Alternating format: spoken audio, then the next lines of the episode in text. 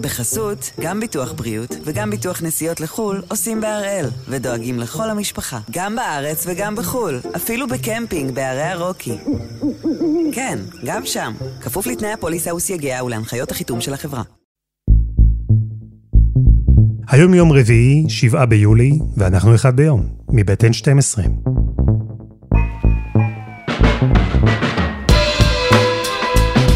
אני אלעד שמחיוף, ואנחנו כאן כדי להבין טוב יותר מה קורה סביבנו, סיפור אחד ביום, כל יום.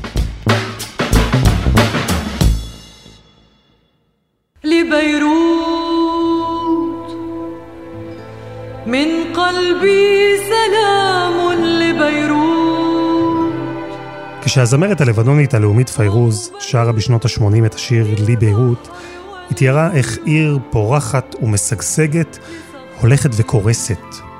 היא לחם ויסמין, היא שרה אז. איך יכול להיות שטעמה הפך לשל אש ועשן?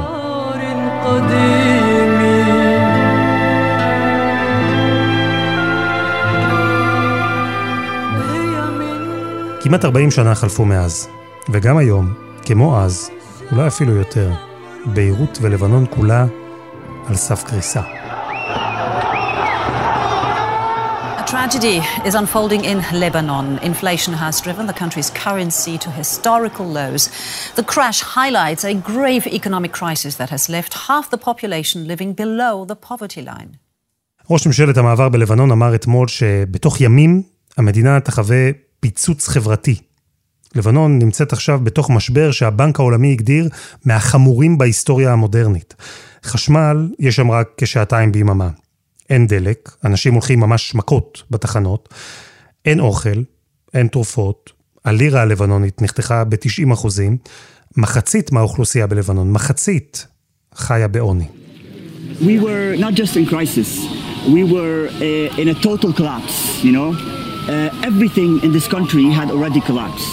Not just economically, even the social fabric of the society had collapsed. אז הפעם, בעזרת פרופסור עוזי רבי, ראש מרכז דיין לחקר המזרח התיכון באוניברסיטת תל אביב, אנחנו עם הסיפור של לבנון, ועם המשבר הקשה שמאיים להרוס אותה.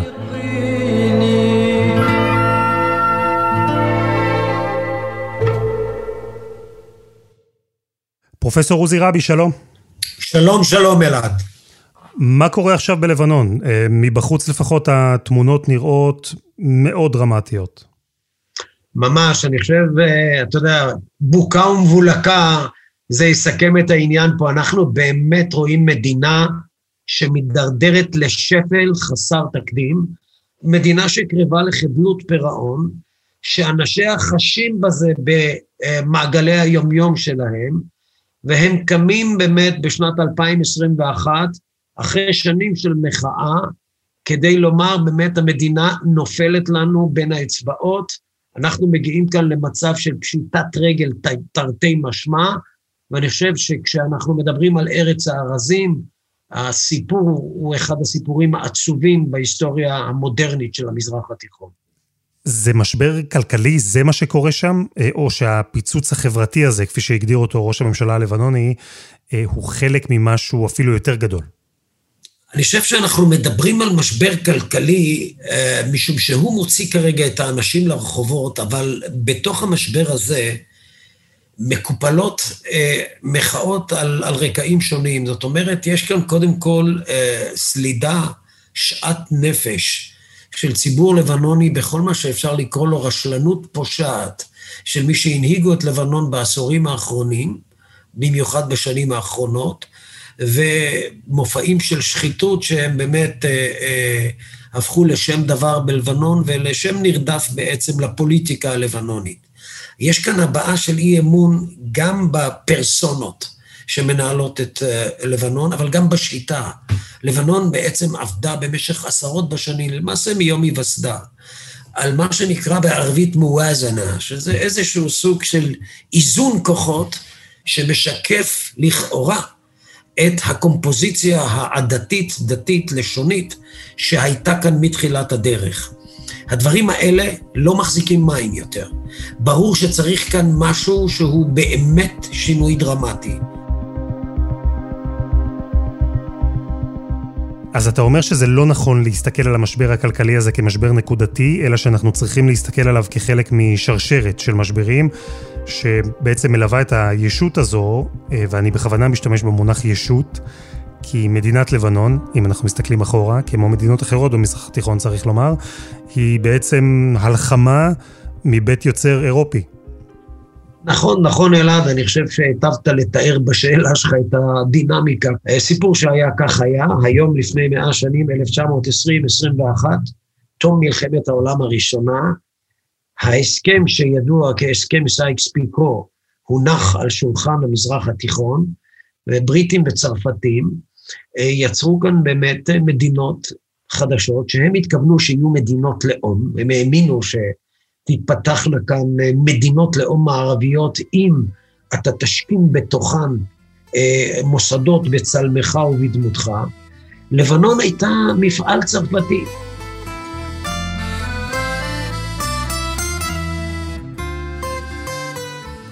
היא גם נקראה בתחילת הדרך בצרפתית גרון ליבה.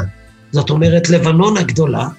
מה שעשו כאן הצרפתים זה שהם קראו בעין בהתאם לאינטרס שלהם, מאזור גדול שנקרא אשם, או ממה שנראה אותו אחר כך כסוריה בעיקר, הם קראו רצועת שטח, אותה שטח, שאותו כינו לבנון הגדול, ובו הם נתנו משקל לנוצרים, בעיקר למרונים, שהיו הרבה יותר חשופים לתרבות הפרנקופונית ולתרבות המערבית, וכמו שאמרתי, האמינו שלצד המרונים גם דרוזים, אה, גם מוסלמים, גם נוצרים, גם כורדים, יוכלו לחיות אה, תחת כפיפה אחת, כשיהיה כאן סוג של מערכת פוליטית שתיתן לכל אחד את ליטרת הבשר שלו, עם דומיננטיות נוצרית מרונית שמשרתת את האימפרטור הצרפתי.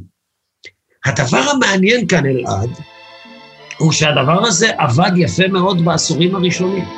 تحت العريش سوا قعدنا سوا وقلنا אז אנחנו בתור הזהב של לבנון, וזו תקופה לא קצרה, שבה בין היתר, למשל, ביירות זכתה לכינוי פריז של המזרח התיכון. לבנון הפכה להיות אחת הפנינות של המזרח התיכון, בכל מה שקשור לקיץ, לתיירות, לבידור ועסקים.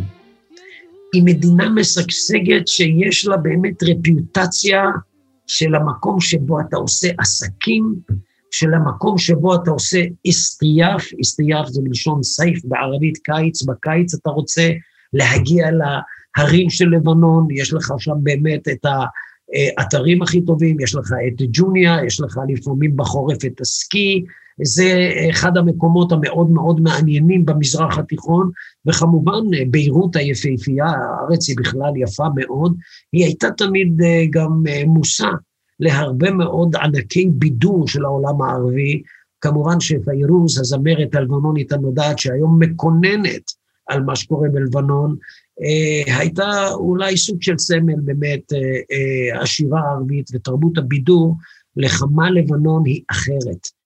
כלומר, בתקופה הזו, הניסוי הצרפתי הזה, שאיגד שבטים שונים יחד באותה מדינה, הניסוי הזה עבד? המוסלמים הסונים והשיעים אה, והנוצרים והדרוזים, אפילו היהודים בלבנון, כולם חיו בשלום? זה עבד, אני, אני, אני אומר שוב, זה עבד כשאנחנו אה, פשוט מסתמכים אפילו על יומני. החברים היהודים והלבנונים הנוצרים מכל מיני סוגים, כמובן מרונים ואחרים. כשאנחנו רואים את שיתופי הפעולה שהיו כאן בין מוסלמים לבין דרוזים וכורדים ויהודים וכך הלאה, חגים משותפים, או הייתי קורא לזה סוג של חיה ותן לחיות, respect the otherness of the other, יכולת לחוג את חגיך גם כשיש לך פולחן דתי משלך, והכי חשוב, הייתה כאן באמת אווירה של עשייה משותפת ברמת היומיום בתחום העסקים. זו הייתה מדינה קוסמופוליטית אה, בבסיס שלה באותן שנים, כמובן שמלמעלה חשרת עננים קודרת של מזרח תיכון שהולך ומקצין בהרבה מאוד מקומות, העתידה הייתה ליפול על ראשה של לבנון, מדינה שבאמת חייתה בעולם מקביל בתקופה מסוימת, אם אפשר לקרוא לזה כך אלעד, וברגע מסוים באמת חדר אליה החוטר המאוד מאוד בעייתי של אידיאולוגיות קיצון, של ארגונים נעדרי בית, ויש כאן סריה שלמה של אורחים לא קרואים. שנכנסו למדינה הזאת לעשות בה את צרכיהם, וזה כמובן על גבו המרוסק של ציבור לבנוני שרגיל היה למשהו אחר, ולאורך הזמן באמת קיבל אה, את המדינה האהובה שלו כארץ שבסופו של דבר לא מסוגלת להכיל את יושביה. ומתי בעצם אפשר לומר שהאידיליה הזו, אם אפשר לקרוא לה ככה, מתי היא קורסת? מתי מגיעה נקודת המפנה ללבנון? באמת הכרת מתחיל ליפול בתחילת שנות ה-70. כל המאזן הדמוגרפי בלבנון משתנה כמובן לרעת הנוצרים, שהם בעצם, אה, נקרא לו מיעוט פרנקופוני אה, פרו-מערבי, לטובת בעצם אה, שחקנים אחרים. הדבר המלאכותי, נקרא לו, שהותיר הרבה מאוד סדקים במארג הלבנוני. זו אולי הייתה מדינה פלורליסטית, זו אותה, אולי הייתה מדינה של עסקים וכך הלאה, אבל זו הייתה מדינה לא מוגנת, כשאנחנו מדברים על הקבוצות ועל המצוקה שיש מסביב, אה, וכשמישהו מבקש באמת להגיע אליה. אז בשנות ה-70, אחרי עשורים של שגשוג, המאזן הדמוגרפי בלבנון משתנה, ואיתו גם מתגלעים השסעים שבעצם היו שם מהרגע הראשון, אבל אולי הם היו מתחת לפני השטח. ואת השסעים האלה מנצלים גורמים חיצוניים שפיזית נכנסים ומשתלטים על חלקים במדינה. מי למשל? למשל, הפלסטינים אחרי שהוכו שוק על ירך בספטמבר השחור, ספטמבר 1970, כשהם יושבים וחושבים באמת איפה תימצא הנחלה החדשה, אין להם בכלל היסוסים. א', זה נראה טוב במונחים האלטרואיסטיים של העולם הערבי והמוסלמי. אנחנו מסייעים לפליטים הלבנונים וכך הלאה. ב', כמובן שמדובר כאן בכל זאת במיליציות חמושות שנכנסו לתוך לבנון ועשו בכבתוך שלהם כי הם הקימו מחנות צבא משלהם. פה בלבנון, מרגע שאתה פתחת את הרצועה, לדעתי בעצם מתפתחה כאן דינמיקה שיוצאת משליטה וזה הפך להיות מין נוהג מאוד מאוד בעייתי במזרח התיכון. יש לך בעיות, אתה לא מצליח להגשים את המאוויים שלך, את המשימות שלך. חשוב אם יש חלק לבנוני או ליטרת בשר לבנונית, שאתה יכול לנכס לעצמך כדי לייצר בעצם פוזיציה טובה יותר. אז בעצם אנחנו רואים כמה דברים שלכאורה עד שנות ה-70 עזרו ללבנון לשגשג ולהצליח, אבל משנות ה-70 היתרונות האלה הפכו לחסרונות. אם אנחנו מדברים על זה שלבנון, לדוגמה, לא נשלטה בידי רודן, אז בתקופה הזו היא נתפסה כפגיעה. ולבנון היא מדינה קטנה ומצליחה עד אז, וזה אומר שכולם רוצים חלק ממנה. היא מדינה קוסמופוליטית, אה, וזה אומר שהיא בעצם מורכבת מכל מיני קבוצות, שבאותה תקופה התרחקו זו מזו, וגם בהשפעה של גורמים חיצוניים בעלי אינטרס התחילו להקצין ולאן כל התהליכים האלה מובילים את לבנון? כלומר, לאן היא מגיעה ברגע הזה שבו כל מיני גורמים מבחוץ מנסים להיכנס ולנגוס? כאן יתחיל מחול שדים, שיכניס ב-75 את לבנון במלחמת אזרחים שתסתיים ב-89. This was once the richest part of the richest city in the Middle East. Now it's the front line of the war in the Lebanon. Buildings where last year the money makers of the Western world exchanged their millions are now the barricades of Beirut. The war has lasted 12 months. It has ruined a country and destroyed a nation. מלחמת אזרחים עקובה מדם. כשסוריה תבוא ותטען שלבנון זה חלק אינטגרלי מסוריה הגדולה. כך ייווצר מצב שיותר ויותר שחקנים אזוריים ימצאו או ידחבו רגל לתוך העוגה הלבנונית, אנחנו פתאום נראה כאן מלחמת אזרחים שבה מצד אחד יש אה, אה, פלנגות ואנשי הלאומיות הלבנונית, מצד שני נאסריסטים, אנשים שהם על הגמל עבד אל-נאצר, לאומיות ערבית, דרוזים ואחרים מהצד השני, הצבא מביט בעיניים כלות, בתחילה הוא בעצם לא מתערב, ואט אט שים לב לתהליך האסוני הזה, הצבא מתפרק ליחידות זהות, שכל אחת ממנה מתחברת לעדת הבסיס של הגדודים או הכוחות שמזוהים איתה. כך בעצם הופכת מדינה לבאמת ערב רב של כוחות שנאבקים זה בזה, ומהר מאוד מוסדות המדינה כבר לא משחקים משחק ממלכתי.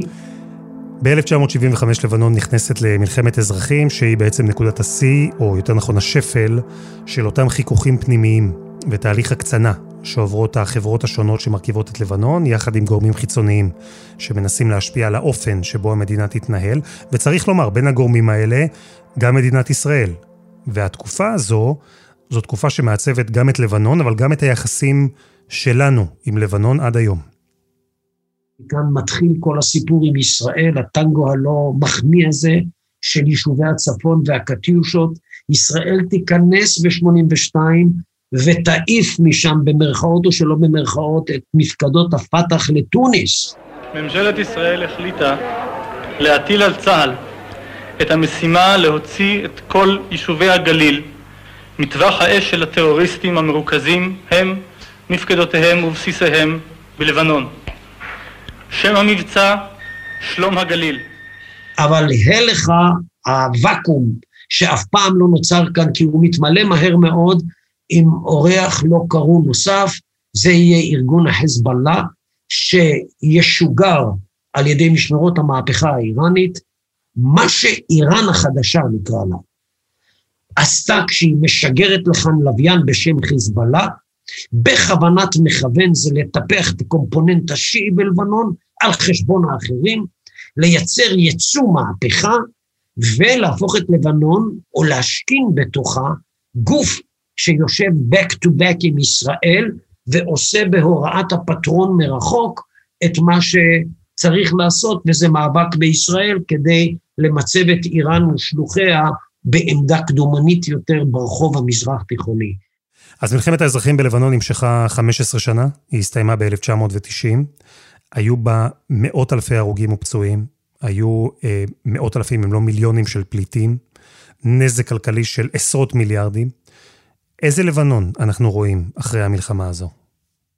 מה שיקרה אחרי מלחמת האזרחים, ואותו כבר אי אפשר לתקן, זה אחת הבעיות הקשות של כל מציאות מזרח תיכונית.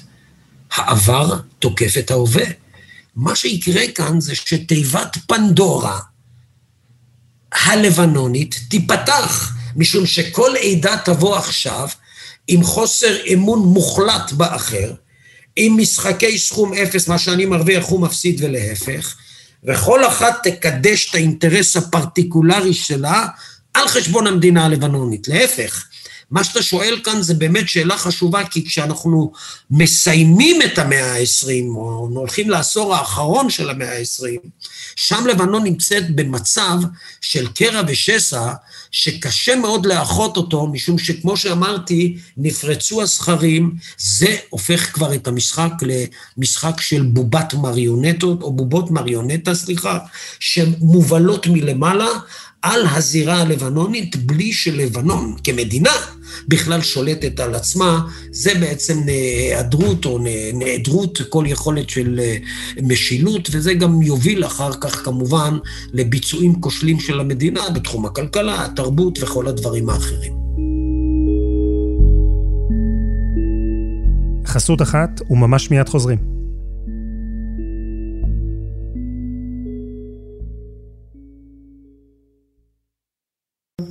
בחסות, גם ביטוח בריאות וגם ביטוח נסיעות לחו"ל עושים בהראל, ודואגים לכל המשפחה, גם בארץ וגם בחו"ל, אפילו בקמפינג בערי הרוקי. כן, גם שם, כפוף לתנאי הפוליסה וסייגיה ולהנחיות החיתום של החברה. פרופסור עוזי רבי, אנחנו בתקופה שאחרי מלחמת האזרחים בלבנון, שנות ה-90, המדינה הרוסה ומפולגת, מוכת טראומה, היא סוחבת איתה נזקים כלכליים ונזקים אחרים שבעצם משפיעים עליה עד היום. ובתוך כל הכאוס הזה, אני חושב שצריך לדבר גם על תרבות שהושרשה בתקופה הזאת, תרבות של שחיתות שלטונית, שעם השנים הפכה ממש למכת מדינה בלבנון. בוודאי, אני חושב שברגע שבאמת, אה, כמו שקרה, כמו שאמרתי, הדברים ככה נפרצו, ואין עוד סמכות מרכזת, אנחנו, לא שלא הייתה לפני כן שחיתות, אבל השחיתות כאן תגיע למימדים שהם מימדים עצומים. זאת אומרת, היא גם תתלווה הרבה פעמים לסינדיקטים של פשע, להברחות של דברים אסורים, ולבנון, אותה לבנון, תהפוך להיות מהר מאוד גם uh, מקום שבו אתה יכול לעשות הרבה דברים שאי אפשר לעשות במקומות מתוקנים או מסודרים. אתה הזכרת שבוואקום שנוצר אחרי שארגוני הטרור הפלסטינים גורשו מדרום לבנון, אז את הוואקום הזה מילא ארגון חיזבאללה, שנכנס בחסות איראנית, ובמשך שנים מצב ומייצב את עצמו כגורם משמעותי בלבנון. עד כמה יש לחיזבאללה חלק במה שאנחנו רואים היום? מאוד, מאוד. לפעמים יש לי הרושם שכשאני אומר חיזבאללה בלבנון, אז לאנשים יש באמת איזושהי תמונה של מיליציות חמושות שמסתובבות ברחובות בשם החיזבאללה ומטילות מורה וכך הלאה. זה מאוד רחוק ממה שהחיזבאללה הוא. בוא נחשוב על מדינה בתוך מדינה. בוא לא נחשוב על זה כעל מיליציה צבאית כזו או אחרת, אלא פשוט על מדינה בתוך מדינה. משמע הדבר שלחיזבאללה יש את המפעלים שלו, את הכלכלה שלו, את בתי התמחוי שלו, האינדוקטרינציה שלו. הוא אחראי לשינוי הקומפוזיציה בלבנון, היום שיעים, להערכתנו, הם 45 אחוז מכלל האוכלוסייה, זה, זה פשוט מס... אומדנים מדהימים אם להשוות את זה למה שהיה ב-1921. נוצרים הופכים להיות מתי מעט ורובם בעצם עזבו את ארץ הארזים כי הם הבינו שהארץ הזו בעצם נפלה במלכודת האש המזרח תיכונית. אני חושב שמה שהחיזבאללה עשה מאז ועד היום, זה פשוט לבלוע נתחים, אה, גם של כלכלה, גם של תעשייה, גם של פוליטיקה. אפילו בפרלמנט הלבנוני יש לו את האנשים שמדברים בשמו, גם הנשיא הלבנוני, מישל עאון, אה, בוא נגיד, אה, מיודענו, היה לא לא אחר מאשר בובת מריונטה, פשוט מאוד.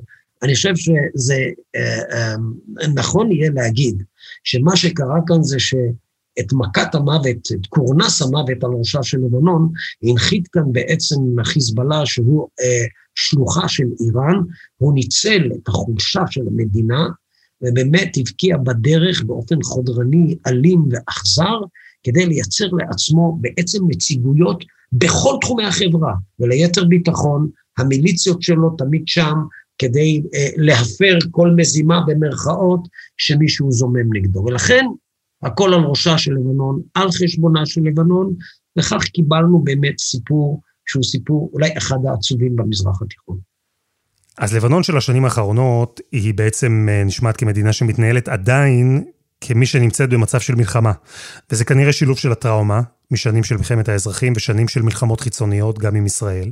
זה כנראה גם לא מעט בגלל ארגון טרור שהשתלט על המדינה ועל מוקדי הכוח שלה, וזה בגלל חוסר יציבות פוליטית, וזה בגלל שחיתות, וזה גם בגלל כלכלה שבחסות המלחמה בעצם לא מייצרת הרבה, זו כלכלה שמבוססת על שירותים, על תיירות, היא נסמכת מאוד על יבוא. ולאורך זמן, כל הסיבות והנסיבות האלה בעצם מובילות לקטסטרופה, זה כמעט ברור. מתי אנחנו רואים שהמשבר הנוכחי, מה שאנחנו רואים עכשיו, מתי הוא מתחיל? תראה, אה, עד, אה, בוא נגיד, אה, החל ממחצית העשור האחרון, 2015-2016, אנחנו רואים שהמדינה היא כבר מדינה שהסטטיסטים שלה הם מאוד מאוד בעייתיים בכל מה שקשור לניהול כלכלה, והמחאות כבר הופכות להיות משהו שאתה רואה אותו על כל צעד ושעל. וראינו את זה בשנתיים, שלוש האחרונות, כמובן שזה מלווה בפיחות אה, מסעיר של הלירה הלבנונית ואובדן כוח הקנייה, והרבה מאוד קריאות מאוד מעניינות, שאני זוכר שקרה מה שקרה בנמל בביירות. שלום לכם וערב טוב. פיצוץ אדיר החריד הערב את רציף מספר 12 בנמל ביירות. יש מאות נפגעים, ביניהם הרוגים רבים. מי שנפגע פיזית היו שכונות מרוניות שהן מאוד מאוד סמוכות לנמל הלבנוני. מי שבא לבקר שם, היה לו במפתיע מקרון, הנשיא הצרפתי, וראית שחלק ניכר מהצעירים הללו אומרים משהו בסדר גודל של הלוואי ותוכלו לחזור לפה. הלוואי ותיקחו בעלות עלינו. הלוואי ותחלצו אותנו מכל אותה, אותן רעות חולות שנפלו על, ראש, על ראשנו, כולל החיזבאללה. ובעיצומו של המשבר הזה, כשראש ממשלת לבנון אמרנו, מזהיר מפיצוץ שיקרה בעוד כמה ימים, שר הביטחון הישראלי גנץ אה, הציע דרך יוניפיל להעביר סיוע הומניטרי ללבנון. זה לא משהו כמובן שיכול לתקן את המשבר הכלכלי האדיר שפוגע שם בכלכלה, צריך עזרה הרבה יותר גדולה מזה. אבל חשוב להבין, בעצם לא רחוק מאיתנו, על הגבול הצפוני, יש מדינה שנמצאת במצב של קריסה, קריסה כלכלית, קריסה חברתית. לאן אתה חושב שהולכת לבנון? לאן כל המצב הזה הולך?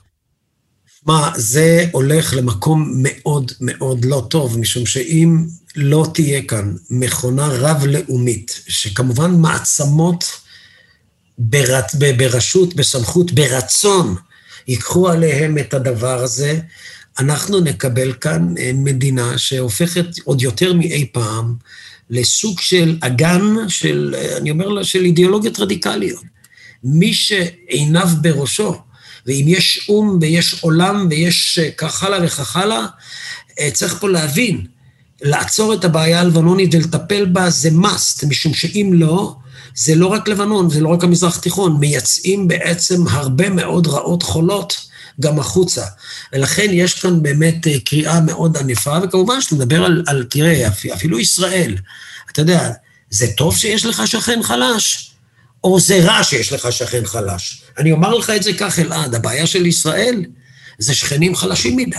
גם בירדן המציאות, אלעד, לא מספיק יציבה, אנחנו צריכים בסופו של דבר לקוות שהבית המלוכה בירדן איכשהו ייצב את עצמו, ומה שאנחנו מתחילים לראות שם לא יצבור תאוצה גדולה מדי. זה קשור בהחלט לכל העניין הזה של איך מייצאים במזרח התיכון, או איך מיישבים במזרח התיכון את הסתירה המופנה, המובנית הזאת של עדות, דתות, מיעוטים, ומצד שני מדינות. לבנון היא מקרה שמלמד שאם לא עושים את הדברים בשום שכל, ואם אין סוף מעשה במחשבה תחילה, לאורך זמן אתה יכול לקבל כאן בעצם משכנתה שהריבית שלה היא פשוט רצחנית.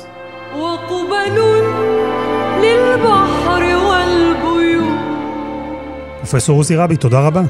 תודה רבה לך.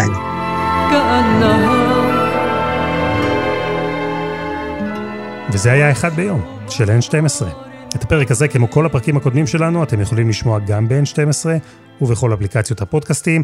אנחנו גם בפייסבוק, חפשו אחד ביום, יש לנו קבוצה, אנחנו נשמח מאוד לשמוע מה דעתכם על מה שקורה בסך הכל כמה קילומטרים צפונה מאיתנו. העורך שלנו הוא רום אטיק, בצוות דני נודלמן ועדי חצרוני, על הסאונד יאיר בשן, שגם יצר את מוזיקת הפתיחה שלנו, ואני אלעד שמחיוף, אנחנו נהיה כאן שוב, גם בשבוע הבא.